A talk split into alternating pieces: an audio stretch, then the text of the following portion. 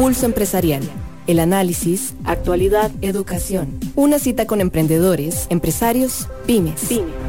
Un espacio para crear, innovar y transformar. Pulso Empresarial con Nielsen Buján en Amplify Radio 955.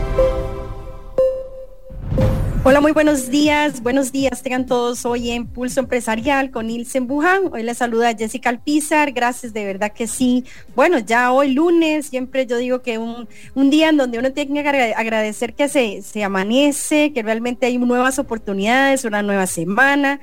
Yo siempre digo, uno nunca sabe qué puede pasar un lunes a partir de la semana. Tal vez está esa llamada tan esperada para un empleo, para una oportunidad, para un proyecto, para allá también nosotros acá en Pulso Empresarial hablamos mucho de lanzarse en esos negocios, esas cosas novedosas, de verdad que sí. Agradecerles también a ustedes que siempre nos sintonizan acá a través de la 955 FM Amplify Radio, una radio en donde no solo música súper buena, sino que también por supuesto contenido de muchísimo valor y gracias a Dios estamos en esta parrilla que nosotros sabemos que Pulso Empresarial le puede regalar a usted muchísimo valor también por supuesto, no solo en esa parte de negocio, de emprender, sino por supuesto en la parte personal. Quiero que por favor nos escuchen cómo nos pueden seguir a través de las redes sociales.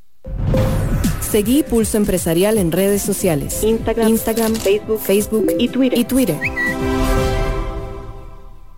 Así es, a través de todas estas redes sociales usted nos puede seguir. Igualmente recordarle que a través del 70 33 15 55 usted puede también hacernos comentarios, sugerencias, ideas que usted tenga algún vecino que usted dice, mire qué emprendimiento más lindo y nadie le ha contado nada, pues de verdad escríbanos y siempre nuestros micrófonos están abiertos para esas personas que yo también digo muchas veces que la pulsean, que están ahí empunchados y nos encantan contar esas historias. Así que escríbanos, de verdad que sí nos encanta escuchar también los comentarios y sugerencias que ustedes tengan para nuestro programa.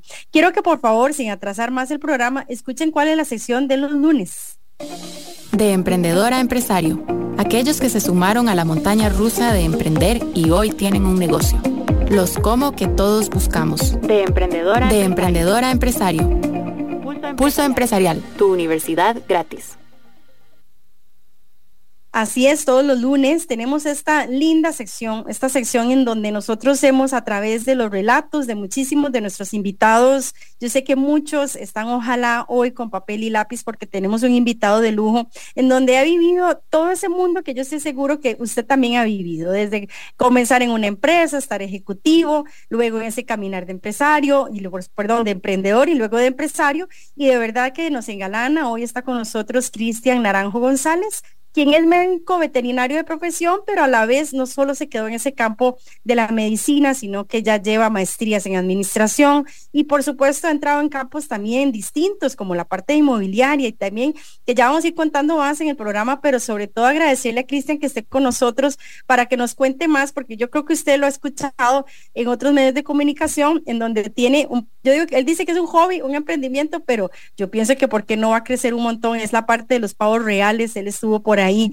hace poco con nuestros colegas en Repretel y de verdad que sí, es un gusto que esté con nosotros hoy. Cristian, bienvenido a nuestros micrófonos. Gracias, Jessica. Eh, no, un placer y más bien eh, por la invitación. Más bien.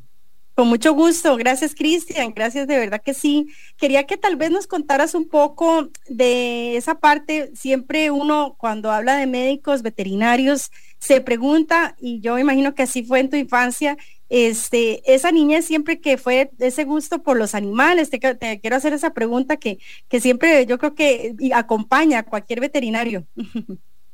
Correcto, yo pienso que sí, ¿verdad? Uno ahora como médico veterinario hay muchos papás que se acercan y le hacen esa pregunta a uno. Me imagino. Hijos eh, mueren por los animales y les encantan los animales y que entonces creen que, que tal vez por eso tienen afinidad como para estudiar medicina veterinaria. En mi caso, sí, o sea, yo desde que tengo uso de razón, en mi casa siempre hemos tenido animales, ¿verdad? Pase en ese sentido nos dieron a los a todos, a mis hermanos, gusto la medicina veterinaria, a diferencia de también, obviamente, tienes que gustarle los animales, medicina. Entonces, eh, yo siempre cuando tengo que contestarle a los papás eh, de que su hijo le gustan los animales, si tiene pues, posibilidad de estudiar veterinaria, siempre digo, pues claro, pero siempre hágale saber que está, o sea, que es más fuerte la parte de la medicina que a veces solo el amor de los animales, porque es una carrera pues bastante larga, y muchos a veces eh, no logran continuar porque es duro, medicina, o sea, y entonces siempre les hago esa aclaración, pero yo crecí rodeado de animales y, de todo tipo. ¿Había algún tipo de animal que te gustaba más, tal vez, te pregunto? Correcto, te iba a decir, con muchísimo más afinidad, tal vez, a lo que eran los perros y las ah. aves. Era como mi, ¿Alguna mascota así como de amor y de cariño que hayas tenido de chiquitito que, que todavía la tenés ahí presente? ¿Cuál será? Nosotros, eh, cuando, bueno, eh, nosotros como hermanos eh, teníamos Doberman. O sea, en ese momento mis papás criaban Doberman y la propiedad siempre ha sido grande, entonces eran ese tipo de perros. Y, Muy útiles para que se coma ladrón. Correcto, eran, eh, pero bueno, al final eh, no eran nada, nada bravos. bravos. La verdad que este, pero es una raza muy linda, muy noble. Luego creo que tuvimos también pastor alemán, también eh, ya luego empezamos más como a perros más de compañía y entonces por ahí tuvimos como un pequeño maltés y ya cuando yo estudiaba veterinaria y que podía como escoger como, como la raza que, que más me gustaba cuando atendíamos eran los schnauzers. Entonces, eh, schnauzer durante 15 años, eh, ella falleció no hace mucho, así como tres años, y de tal vez que más recuerdo, ¿verdad? Sí, sí, sí, de verdad que uno, bueno, mi caso también, nosotros acá somos amantes de, en especial de los perros en mi casa y, y uno se encariña. Hoy de casualidad le decía a, Nielsen que, que, tenemos una pastora alemán ya un poquito entrada en años, casi 10 años, y ya el caminar está ya bastante difícil. Y digo yo, creo que me va a golpear un montón. De verdad que si uno se apega, este, y ni hablar de los niños, ¿verdad? Yo pienso que, que los chicos, este, mi hija en especial tiene, imagínate, 10 años y, tiene la perrita estar con nosotros casi eso, 10 años. Entonces, de ella ha visto, es su compañera, su amiga, su hermana, ¿verdad? Y yo creo que sí, son cosas que uno llega a pegarse, pero quizás me encantaría escuchar de vos este, ese relato tal vez de, de cuando ya comenzaste a, a, estudiar veterinaria y empezar tal vez a plantearte esas metas, porque yo, como decías hace un ratito, una cosa es que a uno le guste, por supuesto, los animales, que a uno le apasionan, pero ya cuando uno entra a la profesión este, y uno empieza a ver que no es como lo que uno se imaginaba, ¿verdad? Aquellas fantasías, aquellas, ¿verdad? Sino que es un tema realmente de mucha seriedad, un tema de responsabilidad. ¿Qué, qué te planteaste vos cuando ya estabas tal vez avanzado en la carrera? ¿Cuál era esa meta? ¿Cuál era esa visión tuya dentro de lo que era el mundo de la veterinaria? Te voy a contar un poquito más atrás todavía. ok. Cuando yo terminé de estudiar medicina veterinaria, mi tesis de graduación fue en vida silvestre. Entonces, mi visión en esos momentos era, eh, pues tal vez trabajar en, en un centro de rescate de vida silvestre, tal vez para alguna organización fuera del país eh, dedicada a la protección de, de los animales silvestres. Eh, sin embargo, hice la, la, tesis en, eso y pude continuar trabajo durante mis primeros dos años dedicado 100% a la vida silvestre. Rescate que era oficial, era, eh, pues había, digamos, una colaboración por parte del MINAE en ese momento. Y, y entonces estábamos ubicados en Manuel Antonio y recibimos animales silvestres de todo tipo de la zona Pacífico Central. Entonces, imagínate, podíamos recibir animales desde Santana hasta esa zona donde estábamos en Manuel Antonio. Entonces, había mucho trabajo, muchos animales atropellados, muchos animales putados y bueno, todo eso que era parte de la medicina yo siempre viví el sueño y siempre creí que en eso iba a terminar. O sea, era que yo quería pues eh, dedicarme.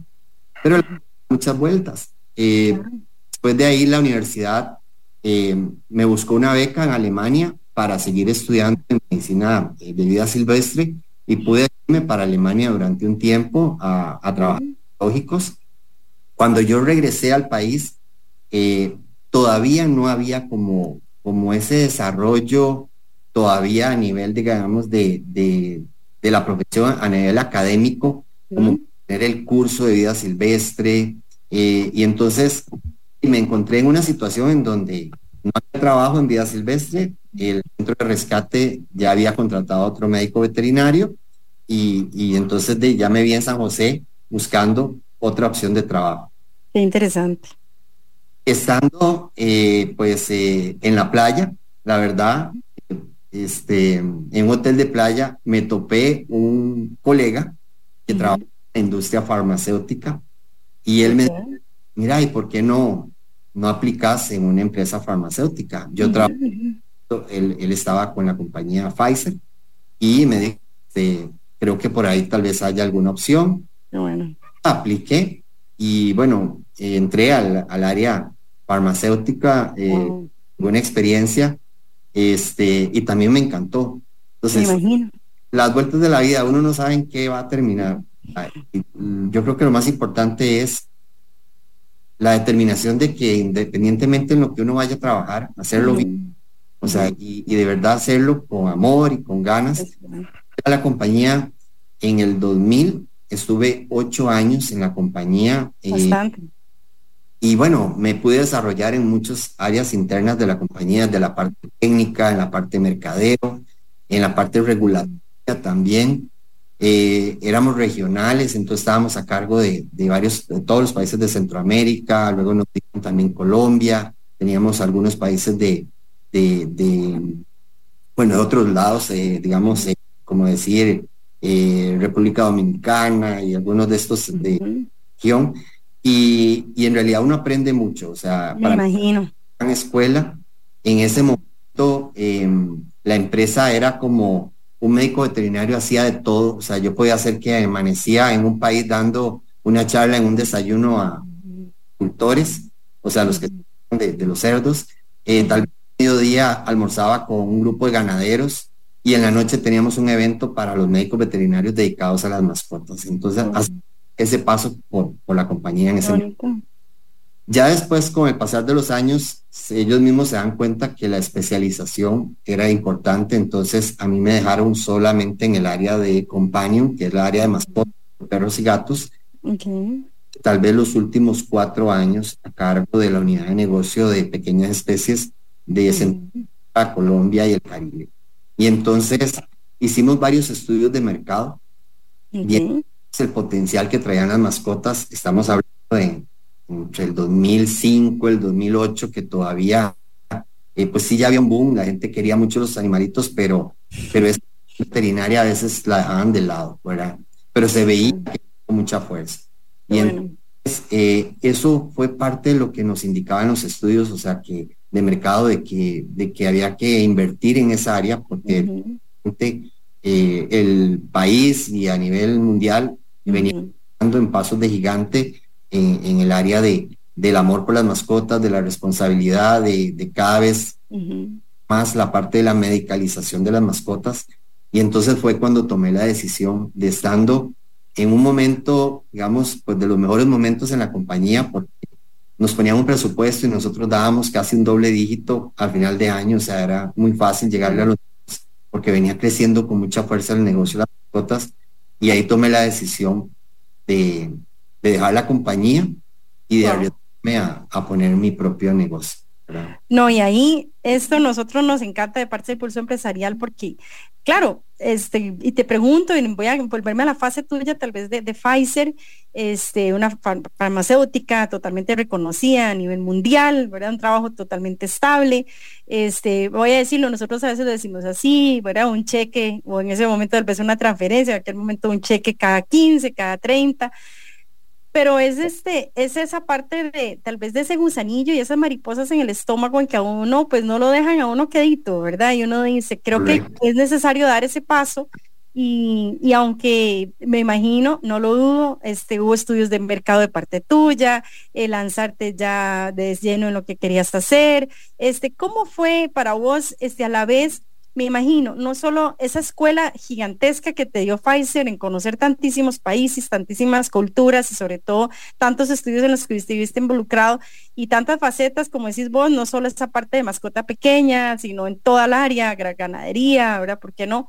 Pero, este, ¿cómo es para vos eh, eso, el haber implementado esa parte de liderazgo? Me imagino que tuviste mucha gente a cargo tuyo en Pfizer y ya eh, eso, a veces el tener gente a cargo, si eso te sirvió mucho para lo que sos hoy, quería preguntarte.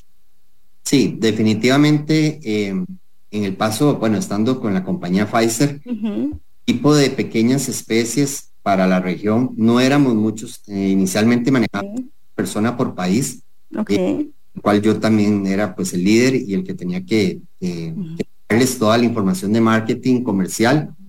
Y como decíamos, a veces hasta centroamericanizarla, porque a nosotros nos nos como decir la, la, directriz de parte, ya sea de Estados Unidos o de México, uh reportábamos hacia esas áreas y había que centroamericanizar.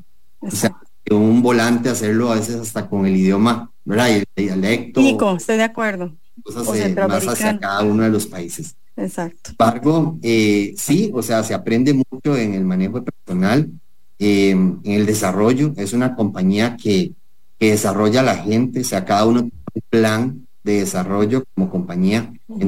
También dar ese seguimiento de que estuviera pues la persona cumpliendo sus sueños y cumpliendo también eh, hacia dónde se quería mover a futuro con la compañía. Entonces, em, eso se hacía muy ligado con el área de recursos humanos de, de la compañía Pfizer. Pero sí, es una gran experiencia el manejo personal siento que también me ayudó mucho después cuando ya me vi en mi propio emprendimiento, eh, tener que tener gente a cargo. Ya no fue tan complicado. Sin embargo, pues de todas las personas son diferentes, ¿verdad? Y también, este, a veces hay mucha diferencia porque tal vez si tenías contratado eran también profesionales, otros eran médicos veterinarios o otras áreas, y a veces el personal que vos requerís contratar al inicio para abrir tu negocio, tal vez no es un personal tan calificado, entonces eso, pero, pero si uno ya pasó, tal vez como por ahí tiene experiencia de ir formando también. ¿Y cómo fue ahora sí ese paso que diste, Cristian? Contame un poquito este, de abrir el negocio, de esa emoción, de empezar, porque yo imagino que no es fácil, voy a decirlo, como decías hace un ratito, el buscar el personal ideal, eh, el servicio al cliente en ese momento es vital para que la gente te fuera conociendo, de boca en boca y sobre todo, por supuesto, tu profesionalidad este, a nivel ya de, de, curar a los animales y eso. Pero ¿cómo, ¿cómo fue dar el paso? Contame un poquito de ese mariposeo y, y de las ganas y de la ilusión. Voy a contar, preguntarte. Claro, no, es, es, es duro lo que decías de, de, que uno está recibiendo de cada 15 días, pues tu paga, ¿verdad? Y, súper estable, estás renunciando, estás dejando mucho dinero por fuera en, de compañía, pues obviamente no te iba a pagar tu salida como uno, ¿verdad? Eh, sin embargo, el hecho de haber estado en muchos países y, ver que realmente ese desarrollo eh, que se está dando en las mascotas y que Costa Rica era increíblemente un país bendecido en eso, o sea, porque de cierta manera sí llevábamos, no sé ahorita, pero llevábamos mucha diferencia con respecto a, otros países de en lo que era la atención, la parte medicalizada de las mascotas aquí era muy fuerte. Eh, a veces hasta dábamos números más grandes en ventas que Colombia, teniendo tres veces más la población de Costa Rica. Entonces, eh, o sea, era una gran oportunidad, o sea, y los estudios lo decían, entonces yo tomé la decisión de, de, emprender y de abrir mi propio negocio.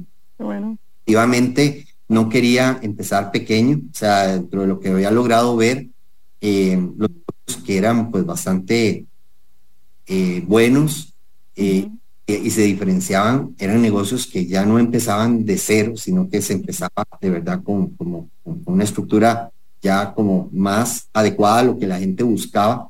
Entonces fue cuando decidí pues eh, hacerlo. Eh, tampoco fue que fue una idea que se me vino a la cabeza y, fue como en 15 días, o sea, fueron como 3, 4 meses, de hecho hasta mi salida de, de Pfizer. Eh, como ellos no querían que yo me fuera, entonces me permitieron seguir todavía varios meses de, con ellos mientras yo terminaba el local, mientras con la gente adecuada.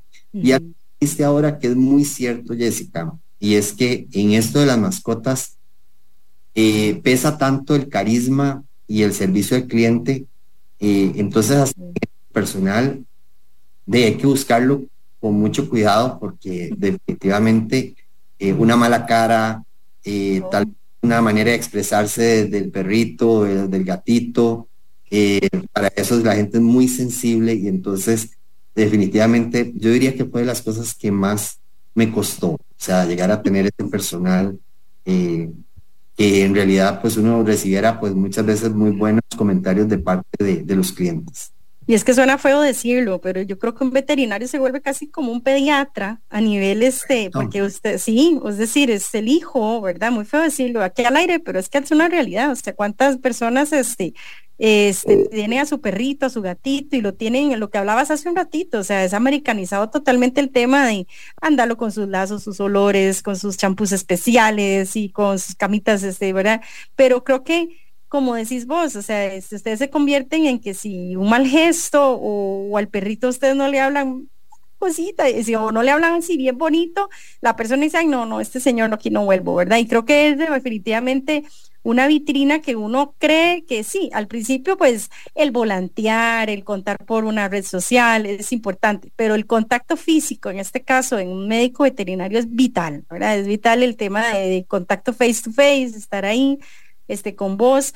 Y ahora sí, contame, a mí me encantaría escuchar tal vez los primeros clientes, Cristian, de parte tuya, eh, este, ¿cómo fue esa experiencia cuando ya viste que, que, no eras tan chapa en lo que estabas haciendo, que podías, yo creo que tenías un potencial, que la gente le empezó a gustar tu servicio, empezabas a curar, me imagino, ya lo estabas haciendo por supuesto desde hace años, pero este, ya curar bien los perritos y salía la gente con su sonrisa. ¿Cómo fue esas primeras experiencias de tus clientes? Quería preguntarte.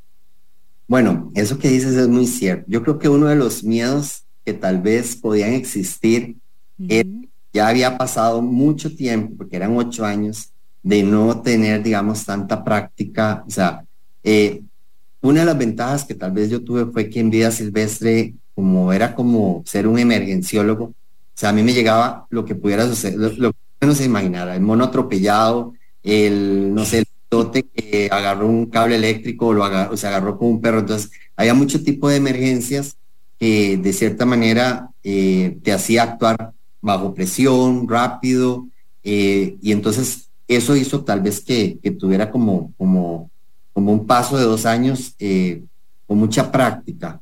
Sin embargo, luego viene una etapa en un área farmacéutica donde lo que yo más sabía era de productos veterinarios, en donde yo vendía eran productos veterinarios, eran charlas técnicas, ayudando al médico a entender por qué usar ese producto, ese antibiótico, en qué áreas sí, en qué áreas no, nuevas moléculas de las antipulgas, y dejé de lado un poquito la parte de clínica. Sin embargo, siempre uno llegaba a hacer la visita a alguna veterinaria eh, y siempre algún doctor le decía, doctor, pase adelante, venga, se no le echaría un ojito a esta radiografía, eh, tengo esta duda. Entonces, de alguna manera siempre estaba como un poquito involucrado, pero obviamente sí, dejé de, de hacer cirugía y dejé de hacer muchas cosas.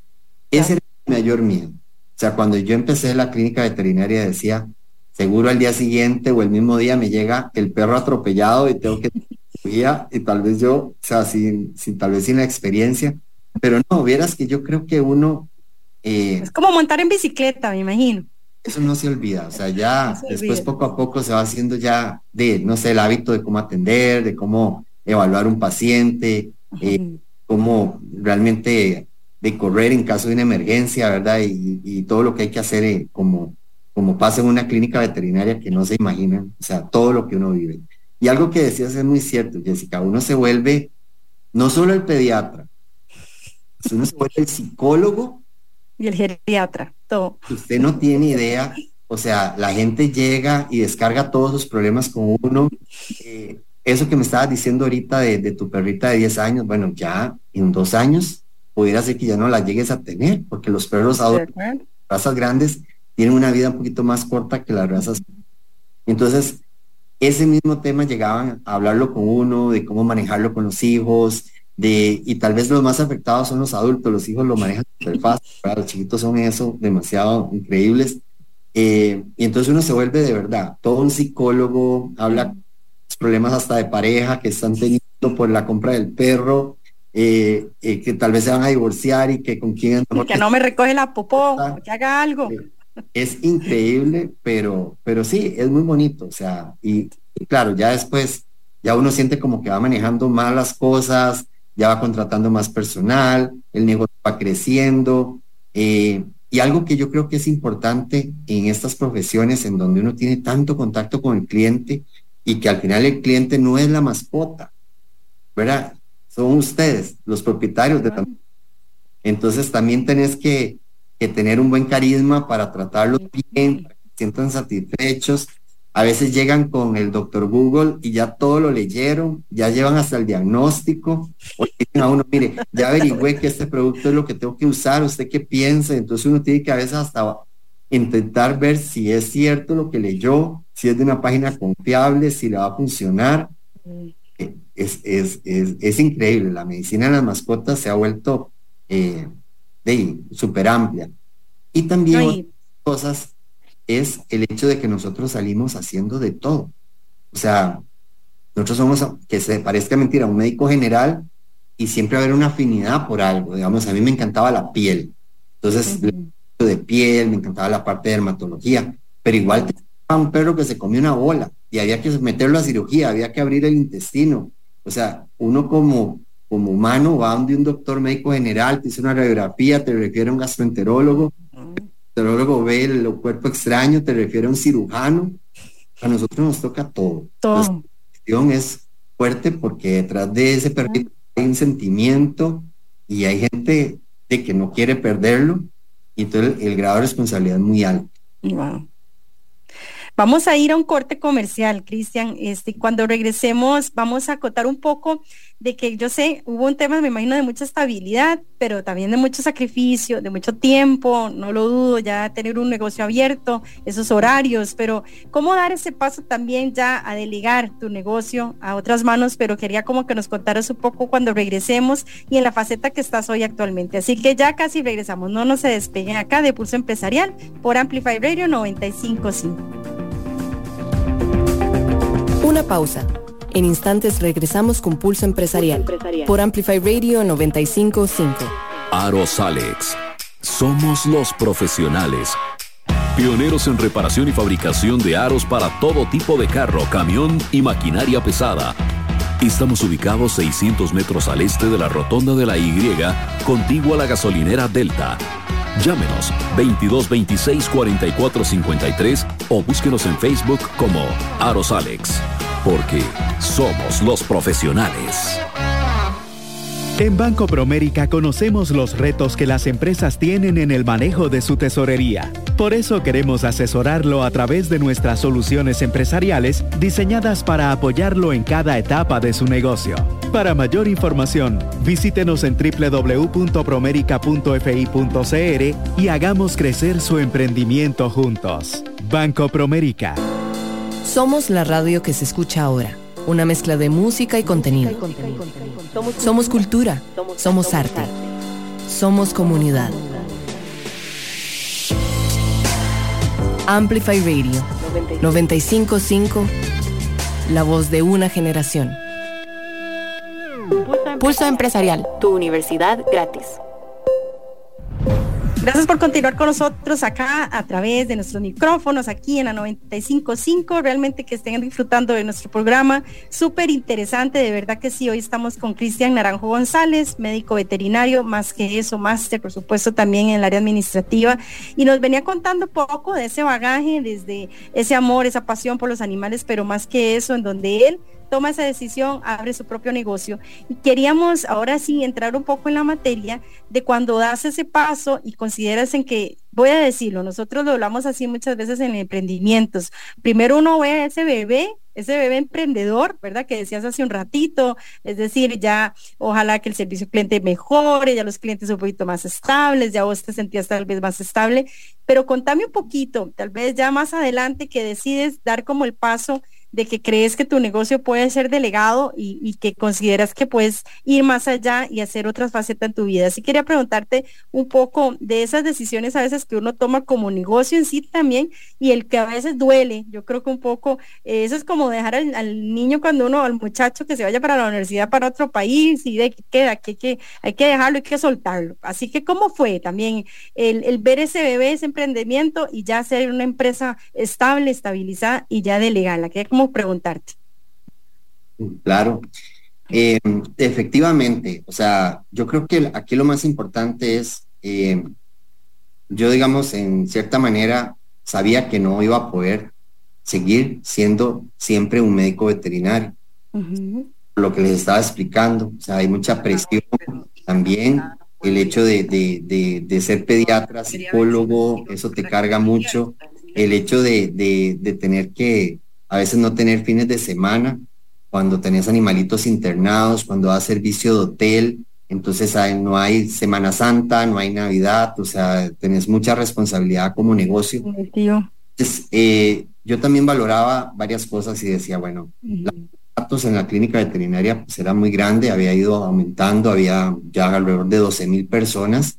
Eh, y entonces, ¿qué otro tipo de emprendimiento podía llegar a tener de manera pudiera yo poquito a poco irme saliendo de la veterinaria, que como negocio era estable, el personal que teníamos era bastante bueno, ya tenía y contaba con otros profesionales en medicina veterinaria, entonces eh, también digamos, eh, uno veía que la gente los quería mucho, que también daban su talla, eran muy buenos como médicos veterinarios, y entonces eh, tomé la decisión de, invertir algo del dinero que el misma producto de la misma clínica veterinaria me había dado eh, en, hacer un centro comercial donde estaba la clínica veterinaria.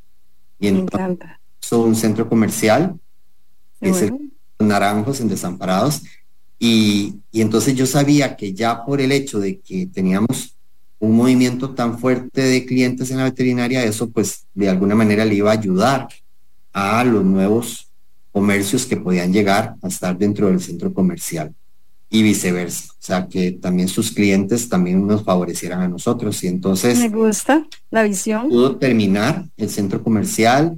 Eh, fue bastante fácil alquilárselo porque los mismos clientes les gustaba la zona, sentían que, que mm. el hecho de que también había mucho movimiento por la veterinaria favorecía. Y entonces llegado ese momento es como cuando usted dice, me va a pasar de trabajo, pero no se pase si no tiene una mano puesta agarrada ya de algo. Legítimo. Pues de cierta manera yo decía, ok, ya puedo, digamos que es el momento en que puedo ir dejando un poco la veterinaria, tengo otro ingreso que, que me, los, que me sostiene en caso, digamos, de, de, otro, otro de mis sueños realidad. Y entonces, eh, teniendo ya el ingreso de los alquileres fue como tomé la decisión de ir poco a poco dejando la veterinaria. A veces, y es que a veces, perdona que te interrumpa, ese tipo de negocios como una, mm, como los médicos veterinarios, como tener es casi, eh, yo lo hablábamos a veces, es como un restaurante. Es decir, si vos no estás ahí y estás realmente en el negocio, casi que no sé si lo hemos mencionado de lunes a domingo, cuesta mucho, cuesta mucho que, a veces se, se, den las cosas de la mejor manera y el sacrificio es mucho. A veces sí, como me imagino que tus primeros años de tu negocio siempre hay una satisfacción enorme de ya ver las caras felices de los cliente, el que ya no dabas tal vez abasto buscabas más personal y ojalá tus colegas veterinarios también se unían a tu equipo. Todo eso no, eh, no deja de traer muchísima satisfacción, pero a la vez ya creo que el cansancio y un poco ya una va premiando y va, va también diciendo, bueno, qué pasos dar hacia un tema más de de estabilidad. Contame un poco de ese paso, de ese paso que diste y, dijiste, creo que me voy a salir por acá de la manera más sabia, pero sobre todo con entusiasmo, ¿verdad? Para irse a otra rama. Efectivamente, Jessica. O sea, el, el dejar el negocio, yo lo hice poco a poco, paulatinamente, empecé también a empoderar más a los doctores que estaban en la clínica, que atendieran ya más las consultas, porque yo me imagino que a vos te pasa teniendo tus hijos y los voy a poner en comparación, o bueno, eh, pensemos, perrito, no importa. Vos los llevas a tu médico veterinario y siempre quieres que sea el mismo que los trate. cuando uno empieza a contratar colegas para que le ayuden, aún así hay una cierta clientela que dice, si me tengo que esperar dos horas, me espero, pero yo solo quiero que lo toque usted o quiero que sea usted. Qué difícil, ni me digas. Hay que empezar poquito a poco a, verle a esos otros eh, clientes que también eh, confíen en, estos doctores, que también no es como que haya una rotación muy de colegas, o sea, usted tiene que buscar a alguien que de verdad sea estable con tu negocio, que, no lo vayas a dejar eh, rápido, entonces la gente se va acostumbrando poco a poco. Y efectivamente, cuando ya no estás y cuando tomas la decisión de que, ok, ya ahora sí yo voy a, a dejar el negocio en manos de ellos, hay que entender que hay gente que no le va a gustar y que también se va a ir y se va a ir a probar otros lados. Y eso yo creo que em, cuando se hace un balance de vida y trabajo, eh, a veces no todo es dinero. O sea, tal vez ya el ingreso no iba a ser el mismo estando yo con el negocio, como decías muy bien. Eh, si uno está, a veces las cosas se hacían diferente y se hacen mejor de cierta manera. Y cuando ya uno no está, hay cosas que se caen como negocio. Y tal vez eso hay que también preverlo para no asustarse de que posiblemente las ventas se van a bajar, que posiblemente el ingreso ya no va a ser el mismo, pero lo estás ganando en calidad de vida, lo estás ganando en poder. Muy importante. Y de poder pensar entonces en la otra actividad que tenías en manos, ya pensando eh, como el tener pavos reales, el tener otros animales eh, y otro tipo de actividad que, que pudiera uno paralelamente hacerlo, jamás lo iba a poder hacer siguiendo tan amarrado a un negocio como la clínica veterinaria. Muy complicado. Hay que lograr. Quería preguntarte, perdona, y es que es eso, es este, cuando uno llega y tiene que buscar al profesional que tiene que ser, ¿verdad? El farmacéutico que siempre me ha atendido y el mismo pediatra, como decías hace un ratito, este, ¿Te siguen llamando? Te hago la pregunta. ¿Te siguen buscando? Imagino que sí. Sí. sí. Por redes sociales, se puede llamar por Messenger, o sea, a cualquier hora te tratan de llamar y ubicar. Sin embargo, yo, yo siento que ya la gente ha comprendido que también uno tiene derecho a, a vivir, eh, a tener vida los fines de semana, a poder dormir tranquilo, no como antes que a cualquier momento te iban a llamar y pues salir corriendo para la veterinaria. Y lo otro que, algo que me estás, eh, que dijiste ahora muy cierto, decidir cuál de todos los profesionales, porque al final detrás del profesional hay una persona y que puede ser que guste a algunos de la, algunos clientes y a otros no, también les encanta. Creo que el mejor consejo que yo recibí de parte de, de otro colega ya grande, pensionado, me dijo, eh, porque mi estrés era, ok, yo soy el que hago las cirugías, tengo que buscar a alguien que sepa hacer cirugía yo soy el que hago mucho la parte de diagnóstico, de, de imagenología, la parte de rayos X, ultrasonido, entonces otro que sepa hacer eso.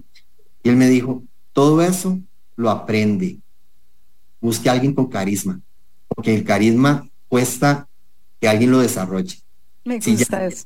Y es una persona que, que va a caer bien, unos animalitos, que tiene buen trato con los clientes, el resto lo va a aprender lo va a aprender, lo puedes meter en cursos, va a estar contigo varios meses o años y va a ir a... Pero ese carisma es algo que es algo innato y que cuesta, encontrarlo, ¿verdad? Me enfoqué en buscar gente que de verdad se, la gente se sintiera bien, eh, que tuviera la misma comunicación como la tenían conmigo.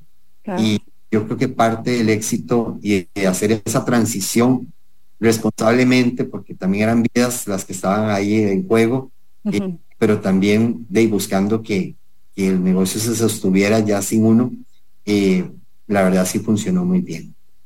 Qué bueno, qué bueno escuchar, porque como hablabas hace un ratito, esa parte de la humildad en el emprendedor, en, el, en la pyme, en ese pequeño empresario cuesta mucho, cuesta mucho, como decías vos, el delegar y decir, hace poquito tuvimos unas invitadas y, y decía, no, es que yo no dejo que, en este caso ella hace pasteles y hace un tema ahí de la parte de repostería, no dejo que nadie me toque la masa. Y yo por dentro digo, bueno, pero, pero es que alguien la va a tener que tocar en algún momento si quieres, ¿verdad? Crecer y si quieres dar un paso, ¿verdad? Creo que el tema es muy lindo el balance y todo, pero sí, sí es un tema de que uno tiene que aprender y, te felicito porque realmente no es fácil. Y también quería molestarte y preguntarte ahora sí, ¿en qué estás? Contanos un poquito, ¿qué estás ahora? ¿Qué estás desarrollando? Por ahí, por supuesto, te hemos conocido en esa faceta de ese hobby tan lindo, porque yo creo que este, a cualquiera envidia que tenés ahí alrededor de tu vida, esos pavos reales tan maravillosos, pero ¿cómo es este día a día de hoy de Cristian? Bueno, yo he seguido estudiando, me he seguido estudiando, porque es algo que creo que es bien importante. Nunca se tiene que acabar, yo pienso. Nunca se tiene que acabar, ¿verdad? Entonces, eh, pues he seguido, digamos, estudiando administración, hasta en traducción, en, una universidad privada, digamos, eh, he estado, pues, eh, enfocado en esa carrera, en la parte de traducción médica.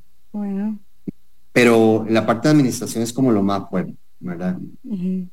Mira, ahora pues de, la palabra se administro, o sea, administro más el centro comercial, me he metido también en raíces, o sea, el, hecho de construir y vender eh, es algo que también veo que, se me es fácil, me gusta. Y la parte de hobby, que es la que más le gusta a la gente, es ver aquí los pavos reales. Eh, tenemos también a Corgi, que es este, de los perros estos de la realeza. Eh, hemos ido emprendiendo en, llegar a tener el criadero, así como ya lo en pavos reales.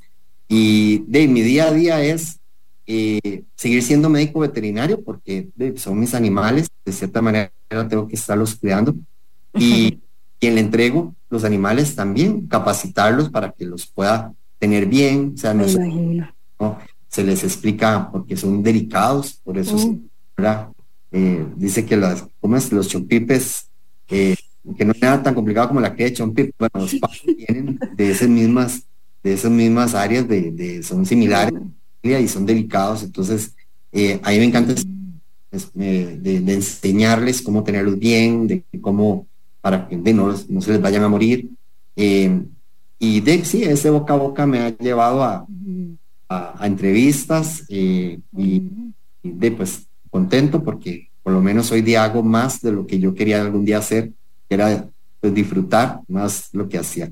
Lo hacía en la veterinaria porque es muy, pero había, digamos, mucha carga de trabajo. En esto, que disfruto más. Eh, también tengo plantas, y entonces es otras cosas de, las que también hago eh, y tengo colección aquí en la casa. Te quiero robar un, consejo para muchos de los empresarios, emprendedores, este, que quizás eh, se olvidan un poco y nosotros a veces también hablamos, le llamamos un plan B, es decir, estamos ahí tal vez en, nuestro, en nuestra profesión o estamos en lo que hablamos hace un ratito de ejecutivo en una empresa y nos va súper bien, estamos estables, pero a veces nos olvida tener ese plan B, ese oficio que te guste, ese hobby que quizás en algún momento te pueda llegar a salvar.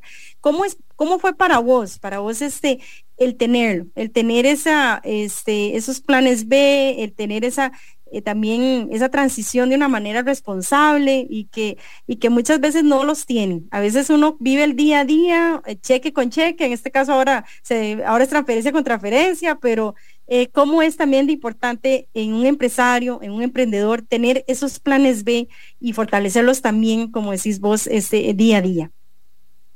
yo creo que en cualquier profesión absorbe la profesión. Eh, llegas a un punto, yo creo que son etapas en la vida. O sea, creo que cuando uno está empezando y está desarrollando un negocio, eh, de que dedicar todo el tiempo del mundo y, eso no te deja pensar más allá, ni de tener plan B ni C, porque uno apenas da con ir creando el plan A, que es el que te va a sostener, ¿verdad? Sin embargo, llega un momento en la vida en donde también, si ya el negocio está estable, si te está generando, cerrar los ojos solo a eso. O sea, eh, a veces, si te absorbe tanto el negocio, es casi imposible que puedas, a veces las oportunidades están pasando al frente y usted no las ve porque eh, estás demasiado involucrado en tu negocio. Eh, entonces, algo que decías, hay que ir delegando de alguna manera poco para poder ir uno teniendo la capacidad de ver más allá y no solo pensar en, lo que haces hoy día.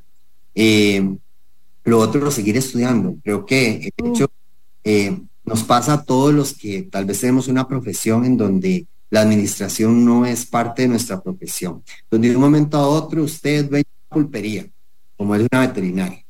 compras, vendes, tenés que meter inventario, tenés que hacer, o sea, de un momento a otro te das cuenta de que ya al final eso es administración y eso no te lo enseñan en la universidad. Entonces hay que prepararse. No podemos dejar nada más que porque el sistemita de facturación me genera un reporte. Exacto. Hay que entender qué es lo que el reporte te da, hay que buscar qué son los que usted necesita revisar todos los meses para que la situación va bien. Y eso no te lo va a dar si no estudias. O sea, definitivamente eh, yo siento que la administración es un muy buen complemento en las profesiones, ¿verdad? Eh, muchos salen muy bien preparados en la parte médica, pero son pésimos en la parte de administración. Entonces tampoco puedes llegar a pensar en tener un negocio si no estás reforzando también esa área. Entonces, yo creo que hay que buscar cómo darse tiempo si el negocio te absorbe, pero es que también capacitarte en áreas donde posiblemente sea para el negocio que estás o vas a necesitarlo en negocios futuros, eh, capacitarte en, esas áreas de, que lo vas a, requerir, como la administración, ¿verdad? Y eh, hace un ratito también hablabas de los idiomas, por ejemplo. Yo creo que es algo que yo sé que suena chillante y a veces seguro ahorita me hacen el perillazo, pero y aburrido, pero es que es importante uno formarse en otros idiomas. Este, el mundo definitivamente te lo exige y es exigente no solo creo que el inglés, ahora es más idiomas si se puede, porque te abre muchísimas puertas. Correcto, correcto. Y para los que ya no somos de estas generaciones, ¿verdad? También a veces nos cuesta un poco más el uso de una computadora, paquete de Office, el poder saber usar Excel. Eh, o sea, si te metes a estudiar un poquito, eh, como les decía, administración o otra profesión, hay que volver a aprender todo eso y eso de verdad que sirve a uno para, para mucho, porque al final eh, el emprendimiento que quieras hacer lo vas a requerir, o sea, requieres hacer reportes, requieres realmente eh, trabajar detrás de una computadora y, y como decía, si los idiomas, pues también, o sea, ¿verdad? Hoy día uno puede ser que compre afuera, trae cosas de afuera, dependiendo de lo que vayas a necesitar, el idioma también es algo importante. Ya casi vamos terminando el programa, este, quería preguntarte, ¿A dónde te ves? ¿A dónde te ves mm, como profesional? No solo con este hobby tan lindo que hablabas hace un rato, los corgi, también por supuesto los pavos reales. ¿A dónde te ves tal vez en unos años? ¿Quisieras algún área más abarcar o buscar un hobby un poco más grande? Quería preguntarte eso. Yo siento eh, que, por ejemplo, el haber estado en el área farmacéutica en una acera, que era cuando yo le vendía a los veterinarios, haber pasado casi el mismo tiempo, un poco más de en la otra acera, que es ahora me venden a mí, yo soy el que compro.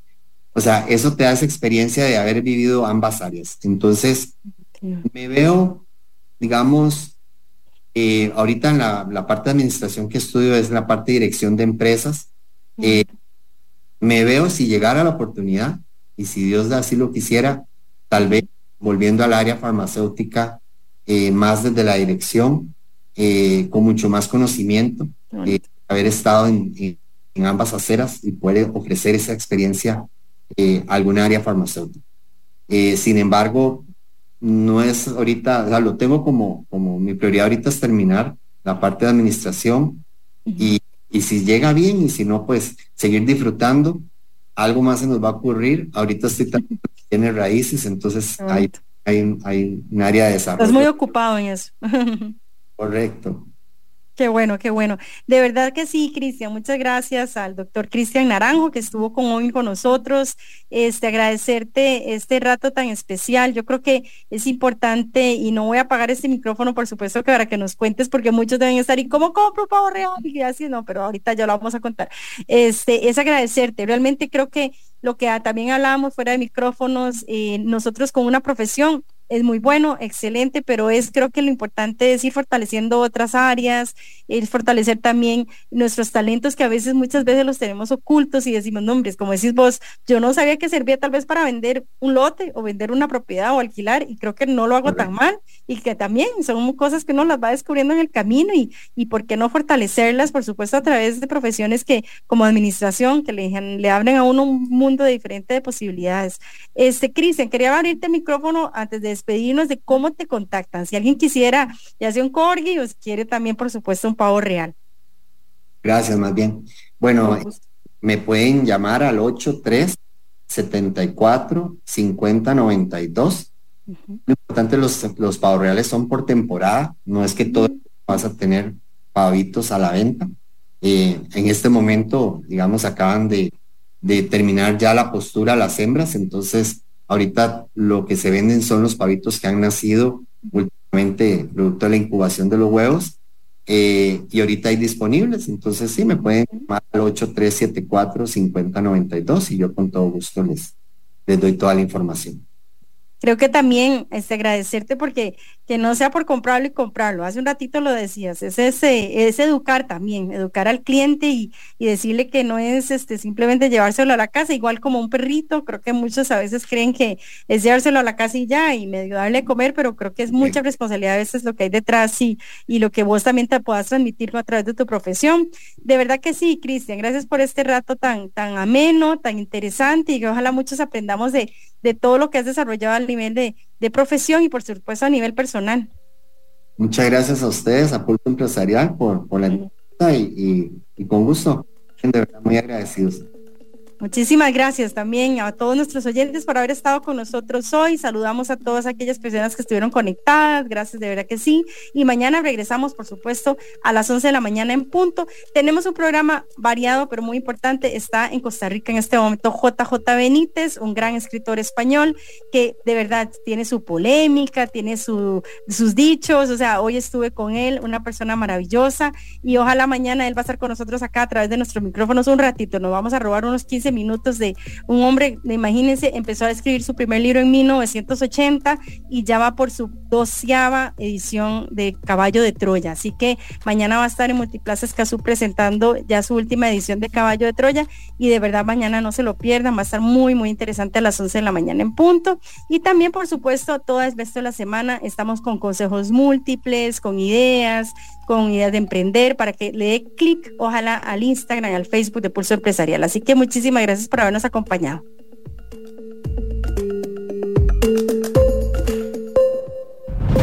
Historia diaria de experiencia, sueños, de esfuerzos, apoyos y obstáculos. Pulso Empresarial con Nielsen Buján, de lunes a viernes a las 11 de la mañana, en Amplify Radio 955.